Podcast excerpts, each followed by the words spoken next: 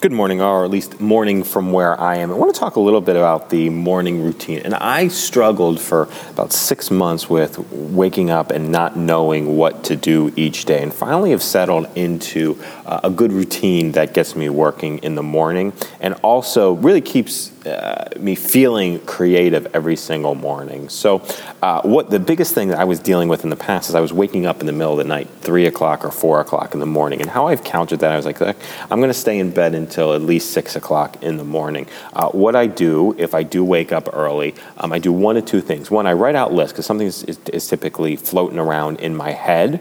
Um, or number two, what I'll do is I will. Uh, play some meditations there. So that's one of the things that I do in the morning. So here's how to get a win first thing in the morning, regardless of what's actually happening. So in playing those meditations, the first thing I do every single morning is play a meditation.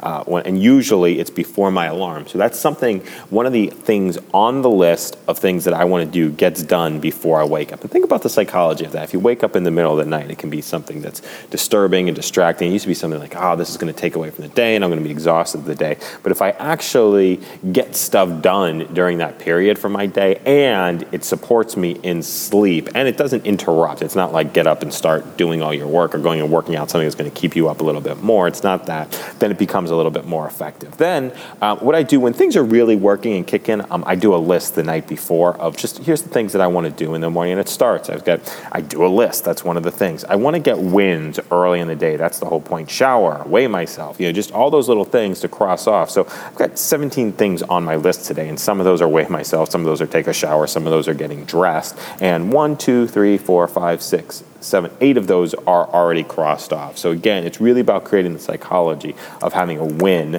in the morning and not setting yourself up for something that is totally complicated. Now, I will work through the rest of the list throughout the throughout the, the, the day. So have an awesome day. I'm actually going to post my list as part of this uh, this message, and uh, have a great day. Thanks so much.